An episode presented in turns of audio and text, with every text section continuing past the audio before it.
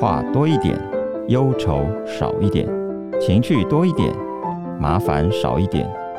文化普拉斯带您悠游不可思议的文化异想世界。各位听众朋友，大家好，欢迎来到文化普拉斯，我是主持人邱祖应。我们今天为大家请的特别来宾是朱宥勋老师，呃，他是呃非常嗯。我们要怎么形容他呢？战神吗？还是这个这个台湾文学史的研究者？当然，他自己本身也创作，也写了很多很精彩的小说，呃。他是清华大学人文社会学系跟台湾所的学生，呃，毕业了，已经毕业了。然后得过很多响当当的奖，包括这个金鹰奖、林荣山文学奖、全国学生文学奖、台积电文青年文学奖。当然，他最近得到一个很重要的叶石涛文学奖啊，呃，非常恭喜老师，谢谢谢谢。那呃，当然，我们今天要谈的最重要一件事情，就是他出了一本，我认为呃非常。重要，尤其在台湾文学，或者甚至在整个的出版史上非常重要的一本书，叫做《他们互相伤害的时候》啊。那朱宥勋老师就是他用十场论战来勾勒出这个台湾文学百年来的样貌。那我只能说，我用一种看那种武侠小说的心情，看起来非常的过瘾哦。那他几乎每一场论战，不要说。刀刀见骨，血流成河，但至少他也是那种真枪实弹哦，而且是真材实料，不是说我们一般对文人雅士的那种刻板印象，好像只能写一些风花雪月、很轻谈或者避重就轻。哦，我发现这些作家，不管是呃正反或者一些很奇怪的论述，或者怎么样，呃，我觉得都很厉害。嗯、那右勋他非常的这个。不厌其烦的有呃爬书的非常仔细，让我们看到里面的这样一个脉络。然后，因为我自己也读中文系，也做也从事创作，就会读了以后非常的汗颜，觉得自己以前在干嘛，就对这个台湾文学史简直到了一个无知的地步。所以非常感谢佑勋为我们。这个把台湾文学史用这样的精彩的论战，十场论战，让我们很清楚的知道过去发生什么事情，以及我们现在呃从事文学创作也好，或者只是就一个读者来看台湾文学也好，是一件非常幸福的事情。那我们就请佑勋今天好好来跟我们聊一下这本书。好，没问题啊、呃，就是为什么非写这本书不可？这个有一个开头吧。嗯，今年是二零二三年，是。然后台湾的现代文学，或者我们说新文学、嗯、白话文的这个文学。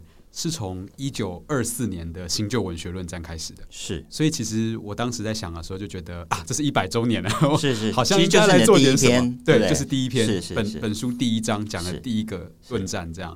那这一百年来，其实台湾文学有一个很有趣的传统，就是我们以前念台湾史的时候啊，清代以来不是说说台湾很多械斗？是是，分类械斗有没有？是是，其实我觉得文学圈很像，yes, 对，就是我们的文学圈通常都会在论战之后去决定他下一轮。文学发展的方向是这个，在全世界的文坛不太常见，就是大家都会论战，可是论战是不是这么重要？嗯哼哼，不同的文化体系不一样，比如日本也有很多论战，是美国也有很多论战，但是他们不见得会真的扭转整个文坛的局面。是，但我们的状况很常是吵完了之后，不管双方有没有人认错，或者是觉得呃公开讲述自己被说服了，但。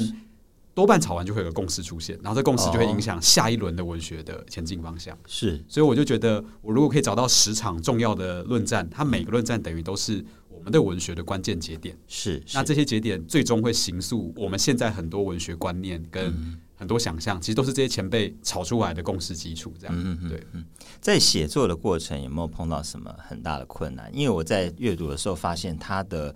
史料非常的丰富充足，然后当然它可能是很多应该都是很长的文章，你把它那个重点抓出来了，这个是我想是一个很庞大的工程。呃，对，就是光是数量就是一个巨大的困难，因为这里的十个论战啊，每一个至少都是一个硕士论文的等级，是，就是你要做成一个硕士论文都 OK 的。嗯，那加在一起，我想那个分量就更恐怖。但我觉得分量是一回事。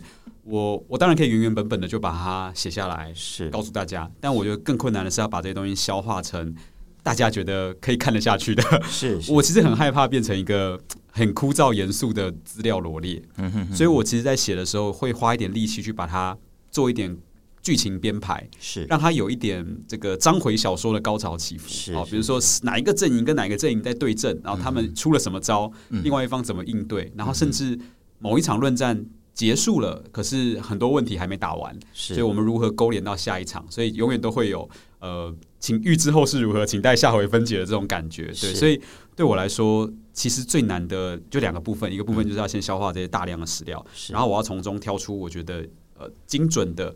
有趣的，然后可以把它编织成一个重要的情节转折的东西，然后再把它写成文章，这样。是是是。那在这样的一个过程过程当中，你自己有没有一些很惊喜的发现？还是 不？不过我看你的书写，我觉得你的情绪在里头，呃、有些地方可以发现你。我会偷戳一下，或者是 对对对，或者偷偷凑一下、呃。对对对。哎，其实我觉得这种东西是我自己写作的一个心得，就是说。我们以前会很害怕把自己放进去，会觉得会不会这样不客观或不公正？是。可是因为我不是在写论文，所以我觉得在一般面对读者大众的时候，我把这个情绪流露给大家，大家反而会有一种亲近感。是。就是今天这个叙事者跟你一样是有喜怒哀乐的，就算你不同意我，你也会觉得你在跟一个有情绪的人说话。是。这个会很大程度去柔化那些枯燥的史料。嗯嗯。对啊。那在过程里，其实我觉得我发现蛮多有趣的。以前我自己都没注意到的事，就是写这个书，不只是说我已经胸有成竹去介绍给大家，而是我在挖掘过程里我也会学到东西。像呃，我我有一个最印象深刻的，也是我后来新书发表的时候引起很多回响，就是新诗是变成现代诗这本书的第五章这个部分。因为我突然发现，我小时候也写诗，然后我写诗的时候，前辈们都会跟我们讲很多写法，比如说你要让文字更凝练一点，嗯嗯嗯，哦，你不能让诗这么散文化，你要让。字句更紧凑，意象更跳跃一点。是我们都知道这样做是好的，可是我们不知道为什么它是好的。嗯嗯嗯。但其实，在回顾历史的时候，你就会发现，嗯，因为五零年代很多诗人在试着找出一条对抗古典诗的道路。是是。所以他们当时就找了很多逻辑。所以我我里面有讲到说，有一个最大的逻辑转变，就是新诗哦，在五零年代以前，徐志摩啊这些人，他是一个感性活动，是你看着很感动、很美就好了。是。可是五零年代以后，它变成一个解谜游戏。嗯，就我给你很多意象，这意象你都看不懂我在说什么。很多人对新生印象就是看不懂嘛。是是。可是看不懂其实只是个起点，他就是故意要你看不懂。嗯嗯。你看不懂之后，你要把它当做谜来解。嗯嗯。然后你才会进到这个更深层次的精神或知性的领域。是。那。我们以前，当我看到这个的时候，我很惊讶，因为五零年代这些诗人在论战中讲的很清楚，他就是要做这件事。嗯、是，可是我们到我念念书的两千年之后，嗯、我们已经变成知其然不知所以然。我们知道他写的这么难，我们甚至知道怎么写难，但我们不知道为什么。原来他是要对抗那个，原来他有这个理由。是是，对啊，所以我觉得这个过程是我自己。写的过程里，觉得啊，一定要分享给大家了。因为，嗯，如果连我自己在写作的人我都不清楚，甚至我都还觉得我已经很久没写诗了。但我怀疑现在有多少诗人知道它的源头是长这样。嗯嗯嗯，对对对，这个这个过程我就觉得很值得把这些故事重新找回来。那找回来的目的不是说他们讲的一定对的，嗯，而是我们会知道原来现在这个诗的长相有一个历史脉络。是，那我们现在脱离了这个历史脉络之后，我们就可以选择到底还要不要跟着这个道路走。嗯嗯嗯，你可以。看到的说哦，原来他们是为了那个吗？那我们现在没有这个问题了，是那我们不用这样啦。或者我看看，觉得哎，我还是希望往这个方向去，我们才会有选择的余地，而不是傻傻的说啊，前辈说这样，我们就一定这样。是那一章你呃，我读了也很惊讶，因为讲的是清楚的，比如说对跟音乐的关系，对，跟古典诗词的那种你刚刚说的那种对抗，以及为什么要写的让人家看看不懂，它都是有策略的，它都是有它的。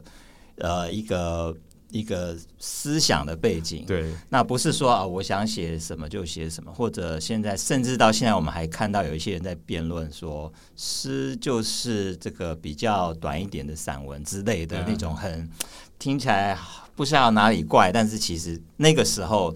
呃，这些作家他们就已经想得非常的清楚，对，去做这样的一个辩论，然后再去从事这样的创作，对。然后我就觉得最有趣的地方是，这些作家，嗯，平常呢，你问他们什么，他们不见得讲得很清楚，是进到论战里，他们都讲得很清楚，好厉害，因为他们就必须要说服对方，所以就会看家本领都拿出来。你平常座谈会啊、演讲，就觉得他云里雾里，好像。讲的有点轻飘飘的，他可能也不会把全身的功夫都拿出来。是，所以我才会觉得写论战很好玩，因为他们会把对方逼出真本事来，这样子。嗯，我有一个疑问哦，就是说，因为我在读的时候会很兴奋，但是我觉得那个兴奋是因为我把它当做那个时候就有网络了，然后他们可能。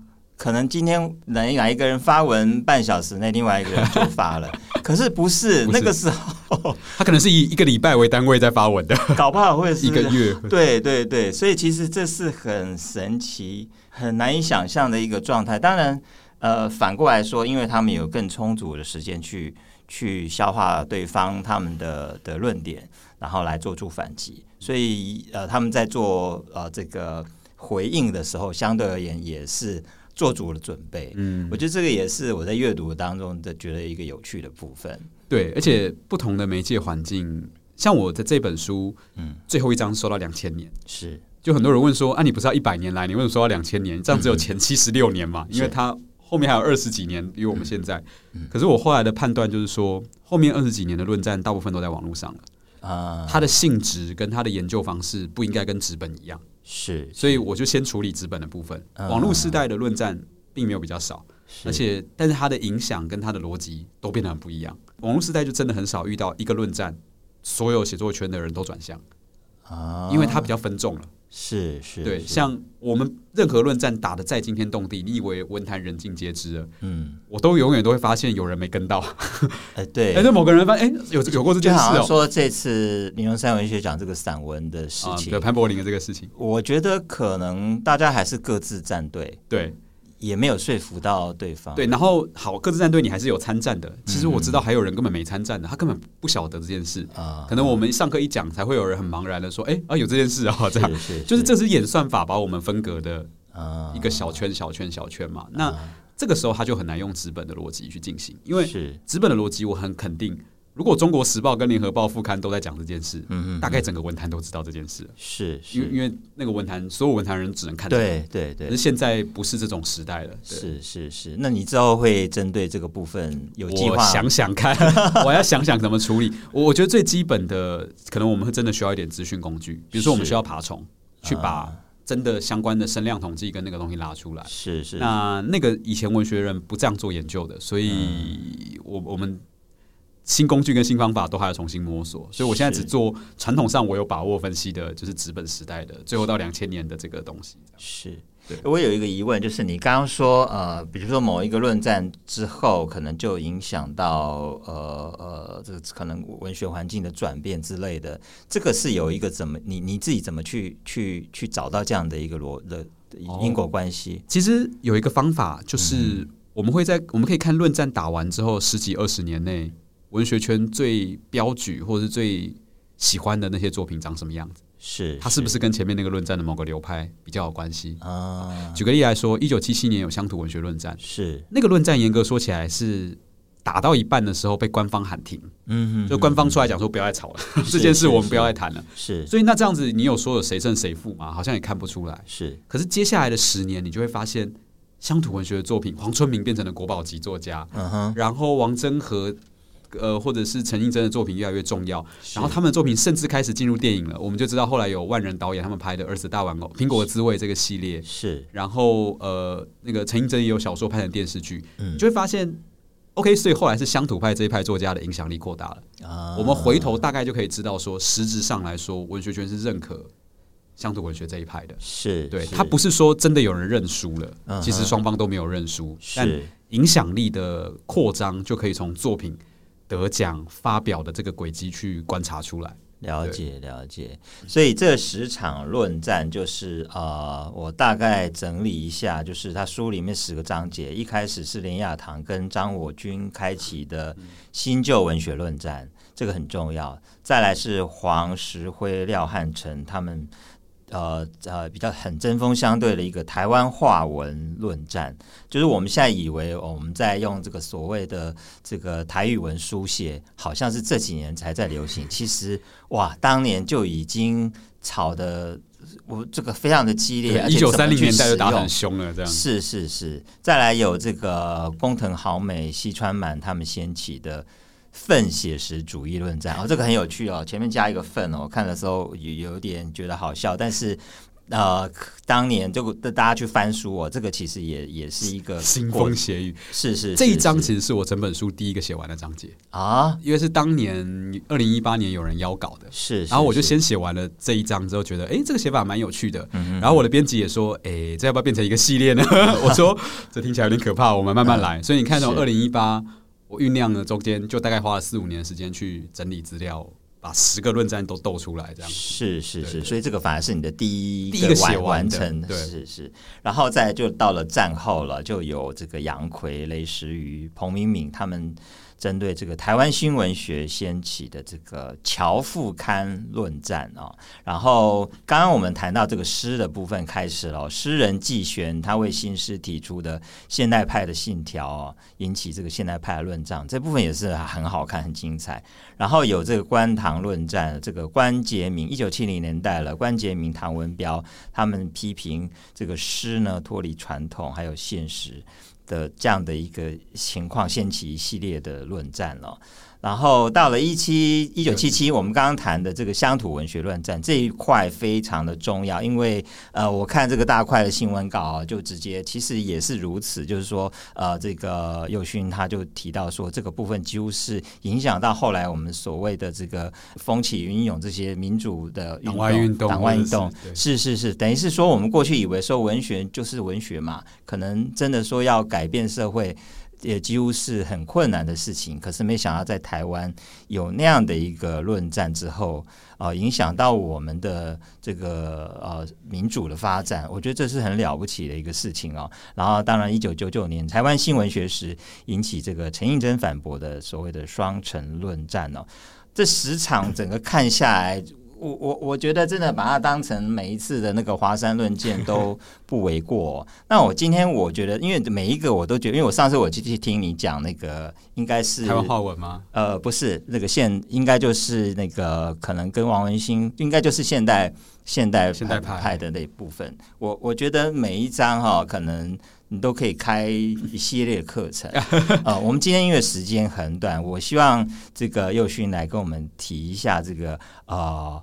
呃，关于后殖民论战的这个部分，最难的一对，因为我就是看到你写说大家要深呼吸，我就觉得很好玩。如果连右勋都觉得要深呼吸 这部分，哎，我觉得要要这个挑这个硬骨头来啃一下哈。大家不要觉得难的就跳过，因为我觉得这这部分重要性在哪里？它有几个重要的点，第一个就是说，这一次论战里面，他们的主题在谈论台湾文学到底应该用。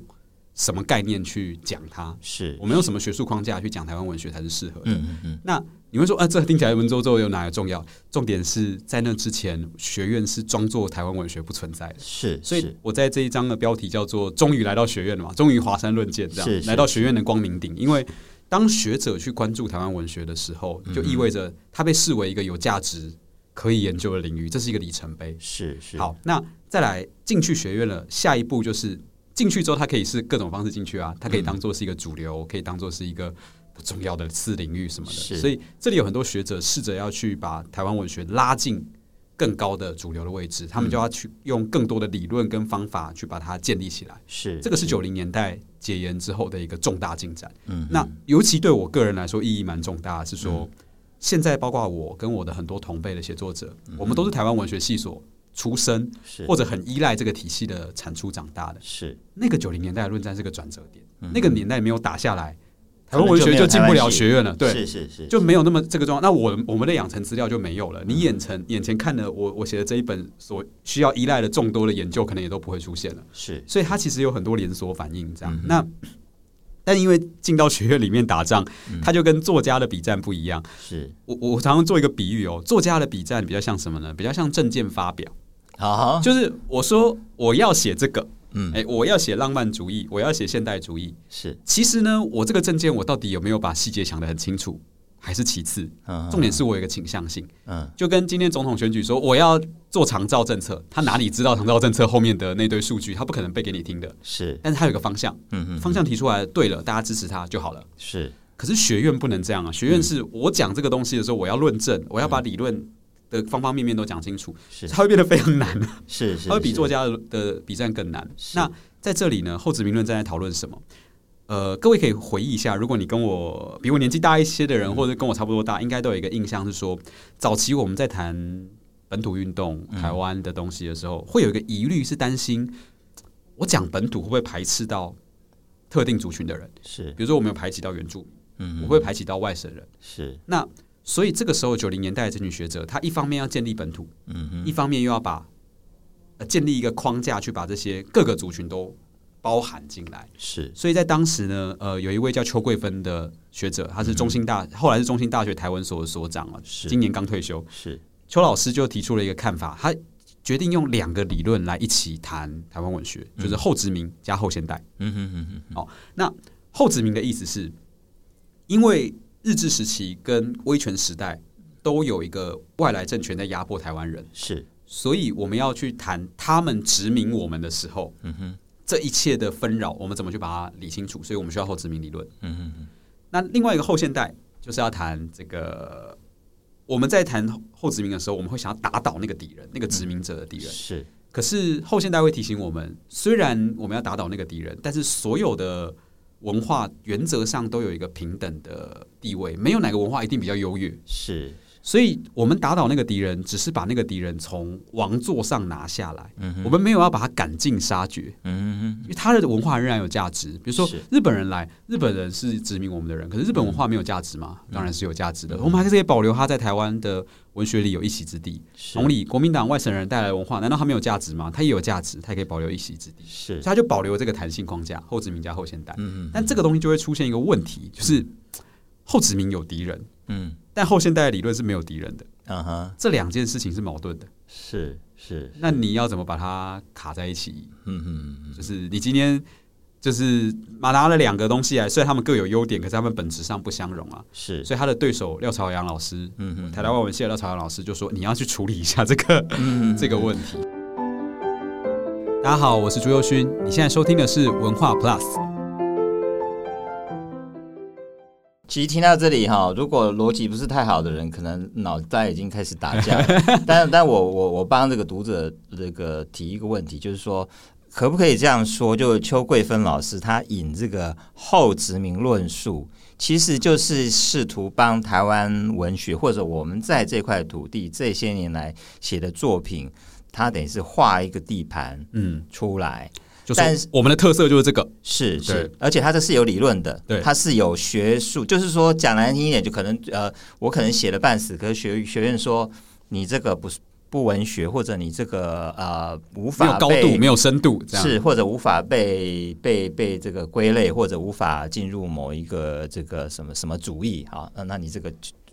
就没办法讨论了，对，是是。但是邱老师他提出一个这个学术的这个理论，把台湾文学纳进来，对对。但是他又又考虑到，也许那个时候有一些，那是九零年代，我们刚刚解严不久，他可能又。可能会担心到一些省级的问题之类的，所以他有点面面俱到，所以又把后现代主义的这个相关的东西拉进来，对，拿来帮忙平衡一下。是是是，可是这个时候就有一位廖朝阳老师就跳出来了，他觉得好像哎，你什么都要，其实是打不倒你的敌人，是不是这样的意思？对，其实廖朝阳老师是反对后现代的，uh huh、他对后殖民没有意见，是。因为后现代的特色就是说，哎，大家都是平等的，大家没有好坏问题。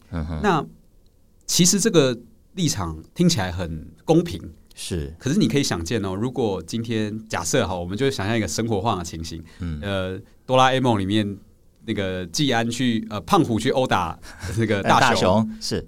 胖虎胖虎强，大雄弱嘛。嗯嗯嗯。我们这时候如果要真正的公平，应该是我要去帮助弱者，是，是去打倒或者是平衡这个强者。是。可是后现代立场会说，哎、欸，其实胖虎不一定有。错，大雄也不一定有错，大家都是平等的。是，好，那我现在都讲完之后，最后你只会得到一个结果，就是胖虎继续欺负大雄，你不会改变任何问题。是，所以这个就是廖廖老师他的论点。对，就是后现代这样的是不行的。是是是，对。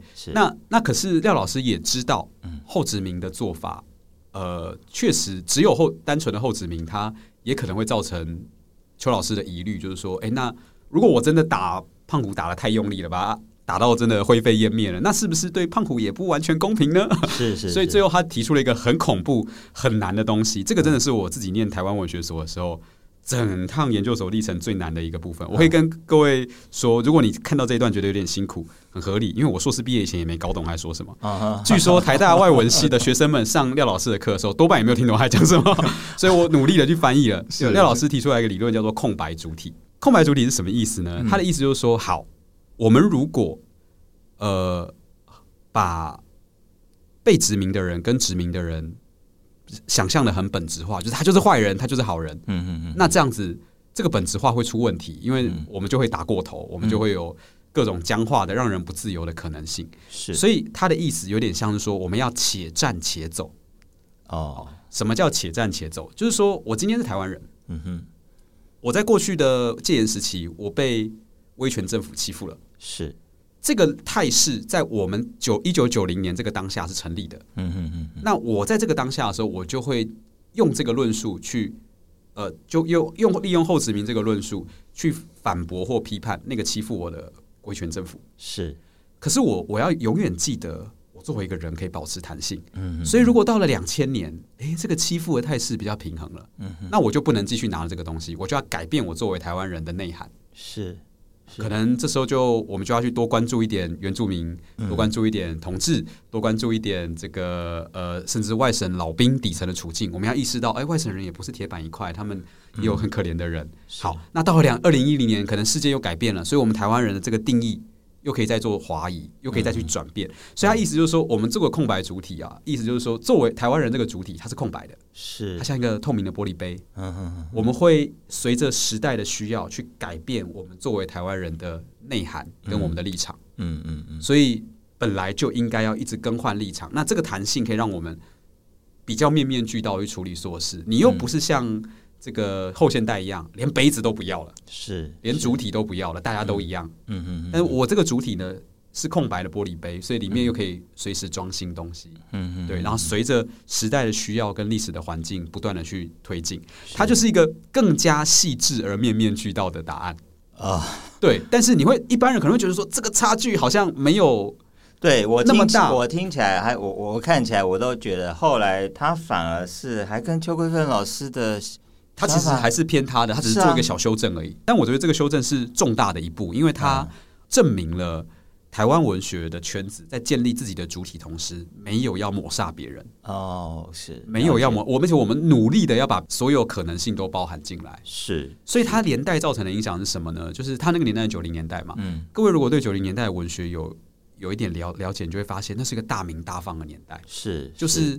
所有的弱势族群都跑出来了。嗯嗯嗯。我们现在知道的同志文学什么时候开始？九零年代大兴。是。原住民文学什么时候开始的？九零年代大兴。是。然后，甚至你说外省人是优势族裔吗？真正的外省叙事，九零年代才出来的。嗯。就是底层的外省叙事，九零年代才出来。是。那当然，本土论、本土的客家语文学、台语文学都是这个时候出来的。是。为什么？其实就是因为这些学者在前面开路。嗯哼。他开出了一个空间，说我今天不是要去寻找一个。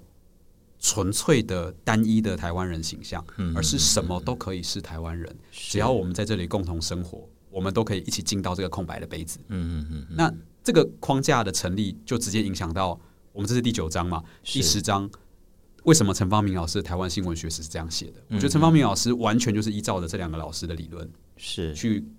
写出那个台湾文学史的框架，变成我们现在整个台湾系所最主流的定本，这样。嗯嗯嗯。所以我觉得他们既做到了一个艰难任务啊，就是既开阔，嗯嗯，但是又有原则。是这件事很难，因为有原则你容易狭窄，你开阔容易失去原则。但是他们试着要找到既开阔又有原则的一个一个立场，这样。嗯，对。所以难怪你说这一章非常的。重要，对，但它又非常难。是，但是这张我有又有一个有趣的地方，因为你有提到说，后来这个陈昭英老师他提出这个论台湾本土化运动哦，你认为说这是中文系认真面对台湾文学的最后一次机会，而且如果后续有人以他的框架为基础发展，可能台湾文学好像。也可能会有阻碍，是不是？我我可不可以讲一下这个部分？好，这个逻辑非常有趣哦。我常常会觉得，因为我们念台湾文学的人，常常会被指，以前特别是十几年前，常常被质疑一个问题，说啊，你为什么不去念中文系就好？嗯哼，中国文学跟台湾文学有什么不一样？是对吧？那其实严格说起来哦，就学术设计来说，我一直都有一个想法，嗯，台湾系所为什么会独立成为一个学术体系？是，其实一定程度上是因为中文系拒绝好好处理台湾文学哦。是，如果中文系从一开始就认知平等的认知跟处理台湾文学的话，嗯，那它完全是有可能在中文系的框架里和平共处，然后我们也会得到一个更在地化的中国文学研究。是，就像。日本也有中国文学研究，可是我们并不会觉得日本中国文学失去了日本的在地观点。嗯哼，那台湾的台湾文台湾的中国文学研究有没有自己的在地化观点呢？我觉得近来已经慢慢有了。嗯哼，但在九零年代以前，看起来他们还是很执着于中国正朔，不想要处理台湾的东西。是是是，所以我觉得陈昭英老师那一次在论战里，虽然他呃的理论后来受到了很多批评，嗯，可是他其实很认真的用他的观点去梳理了。他觉得台湾文学是怎么演变的？是本土是怎么回事？嗯，那那个东西跟我的立场不一样。可是，我觉得他有发展潜力。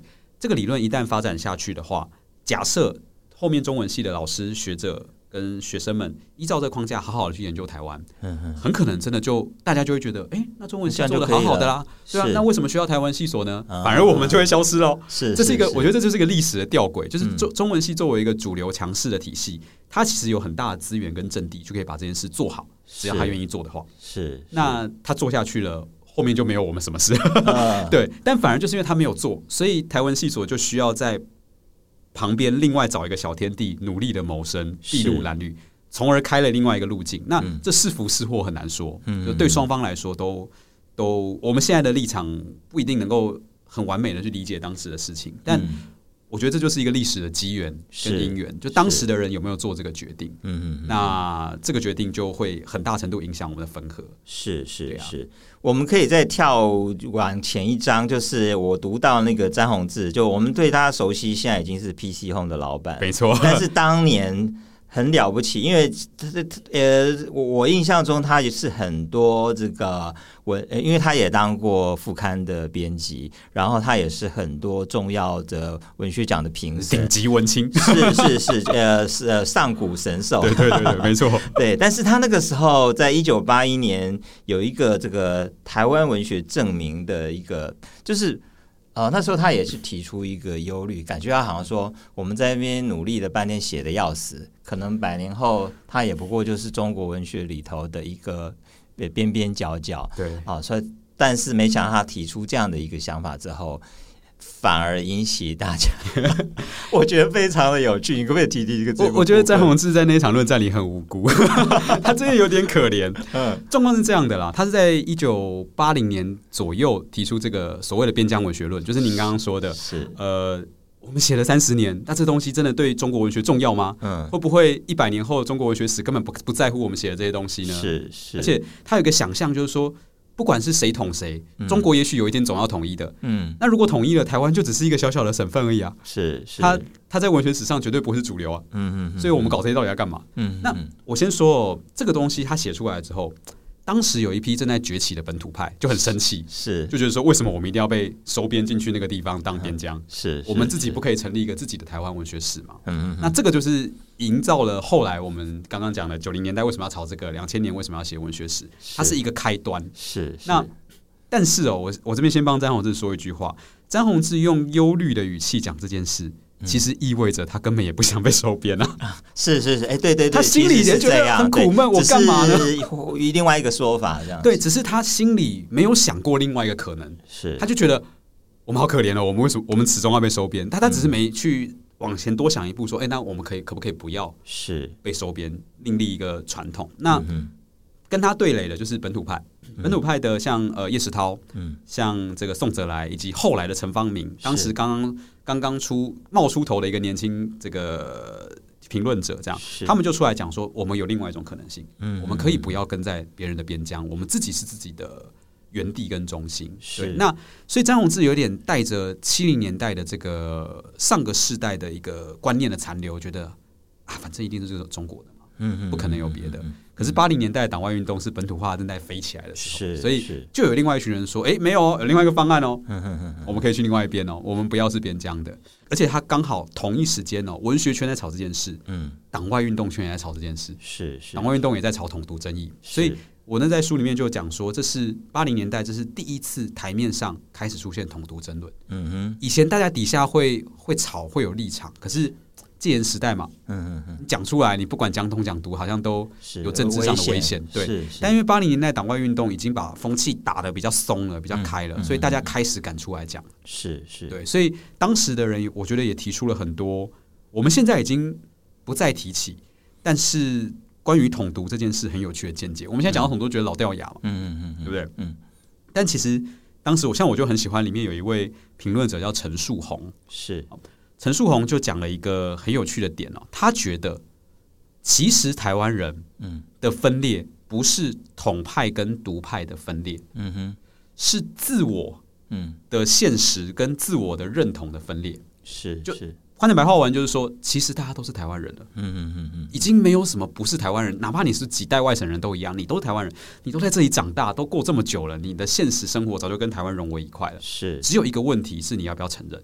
嗯嗯嗯，就是你要不要承认你跟这个现实的关系是巨大的，而且你跟这个地方的关系大于你跟长江黄河的关系。是是，只有你要不要承认的问题。如果你承认了，那其实就就就会被称为独派。那如果你不承认，那其实是一个你自身的现实跟你自身的认同分裂的过程，是，是这个分裂也很痛苦的。嗯、但是，呃，他会带着一个比较善良的心态说，我们的任务是要弭平这种痛苦，让大家不要再分裂了。嗯、对对对对对，就我觉得这个这个说法蛮有洞见的。尤其我自己是外省三代，是我在观察我的长辈的时候，我就会明确的感觉到说，呃，他们当然很多时候不能认同所谓本土派或独派的见解，嗯嗯，可是你说他们真的很中国吗？你把他丢到中国去，你完全就认得出来他是个台湾人。是他的行事作风、思考逻辑早就跟那边不一样了。嗯，这也是他，呃，他其实心里也知道，他们都清楚。但是他们也有一个他们难以割舍的的一个情怀在那里。所以，我觉得这一次论战就把整件事情先上台面之后，一样哦，因为先上台面了，大家就要开始各显神通，去把这些理论讲得很清楚。所以，我觉得就是你现在回头去看这些事情，你会以为。统独议题很老掉牙，可是，在他们手上，你都会看到很多很新鲜的论点，就是哦，原来可以这样想事情啊，是 是，这个很有趣，这样。是，而且呃，就就好像那个詹宏志可能也他也没有意识到讲这个事情会掀起这样的一个波澜。你看现在的詹宏志，你会难道会觉得他是个统派吗？我也不这样觉得，所以你看他根本没有那个意思。可是当时他就不小心踩了一个雷区，这样 擦枪走火这样。其实怎么看起来，其实都呃，我们现在看起来好像这个纸上谈兵。其实就那个时间点，尤其是在那个解严以前，其实都挺危险的。对，不管怎样，都有搞不好都有杀身之祸。所以是就相对而言，我们现在是挺幸福的。对啊，是。那另外再往前，我我觉得也是这个书里头还蛮重要的。所谓的可能大家有比较。比较耳熟能详的所谓乡土文学论战，文学史上最有名的 是。但是哦，我看您这样子写，我也觉得其实包括我在内，我相信很多人也是在里面打混战哦。就是乡土等于本土等于台湾，然后大家在那边和稀泥啊，我我就是这样子而已啊。但是其实回到那个时间点，他们是有他们的一个。呃，非常可能呃，这个什么主义、什么主义，还是什么立场是很鲜明的。对，会提一下这一部分。其实我觉得很好玩，包括我自己在内哦。嗯、我念书的时候，我常常都会以为乡土基本上就是本土嘛。是。然后你看，你跟外面的人。如果是不是念文学的人讲说啊，我念台湾文学，嗯，很多人的反应就会说啊，你就是很熟悉乡土文学那个东西，嗯嗯嗯，就对他来说，乡土就是指家乡的台湾啊，那那就是台湾文学啊，那就应该是本土派的东西，嗯，甚至是独派的东西。可是七零年代的乡土文学，通通都是统派，是绝大多数都是统派，九成吧，这样九成五。那因为他们当年讲的乡土跟我们的乡土意思不一样，嗯嗯，这个就是文学论战有趣的地方，嗯嗯。我们为什么会对这些词这么敏感？然后敏感到要打架？嗯，是因为大家在争夺那个词的定义权。嗯嗯嗯嗯。老实说啊，如果没有任何人硬性规定，嗯，你要说乡土等于台湾，可不可以？也可以啊。嗯嗯。你要说乡土等于乡村，嗯，而且是那乡村就不一定台湾喽。山东也是乡村啊，北京也有乡村啊，哪里有乡土？对对，那那这样子好像也可以，那它定义就不一样了。嗯，或者你要说乡土文学是。使用乡土语言的文学，嗯，哇，那只有用台语、客语才是哦，是，它定义都会跑。那今天问题就是哪个定义变成主流？这个是靠论战打出来的。是每个定义听起来都 make sense。嗯嗯。但是你你你就只有在论战你，最后才能炒出一个主流的样貌。那乡土文学论战很有趣的一点就是说，其实哦，在文学史上，至少在七零年代那个时候。每一方使被使用“乡土”这个词的时候，都是权宜之计。嗯嗯嗯，没有人真的想用这个词，是什么意思？七零年代，像陈映真，嗯，或者是黄春明，嗯嗯，最有名的乡土文学作家黄春明，他们在使用“乡土”这个词的时候，其实他们心里想的是左派。嗯哼哼，是，但他们不可以讲，是因为讲出来就会被抓走。是是反共，官方反共嘛，然后你戒严时代就被抓走，所以他只好说自己是乡土。是是，然后呃，那。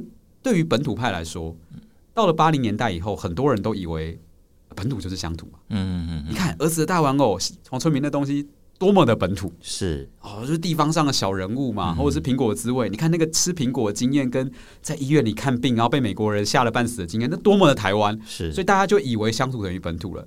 可是本土派像钟兆正、叶石涛这些作家有苦难言，嗯，他们就会觉得。所谓的本土等于台湾，谁说台湾只有乡村呢？嗯，我不想要乡土这个词啊，台湾也有城市啊，是是，所以大家都不想要这个词。嗯，可是外界的读者好爱这个词，然后把它套在大家身上。嗯，所以你觉得这里你就可以一方面看到作家们不但在争夺这个词的诠释权，是连读者。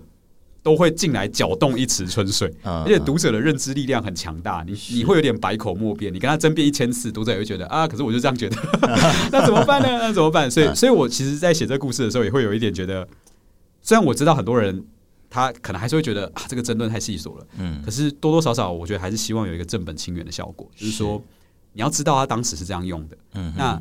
你现在可以用你的方法去定义，没有问题，但你不能用你的定义去套七零年代的定义。是，这是不同时代的产物跟想法。是是是，对。而且当时你刚刚提到左派，呃，大家没有把它很明的写出来，可是有人看出来了。对啊，所以官方的人还看出来了，他还会拿这个来逼你这样。是是是。我我在讲乡土文学论战的时候，我最喜欢讲的一个东西就是说，哦，这里面的战术真的是太夸张了。嗯，就是今天你可以想哦，我今天如果是官方的，嗯，然后。我是反共的，我讨厌左派。嗯，你你在那边不承认你是左派，你就说你是乡土。嗯嗯嗯。可是我看出来了，那我这时候怎么办？嗯，我如果去指责你，你就会说没有啊，我是乡土啊，我没有这样做。所以你会看到官方的战术就是我要引诱你自己讲出来。啊啊啊！所以他们的所有的论证都是已经讲到一个悬崖边上了，再差一步就要说破，但我就不说破。是那。你那个民间的作家，你要是出来解释，嗯，你很容易不小心就会踩到红线。是，那你不解释，好像你就同意我了，所以他就用这种方式去逼你。是，哎，你要不要解释啊？来，我觉得这个好凶险哦，好厉害啊！这刀锋刀口在是两边啊，那先不要先。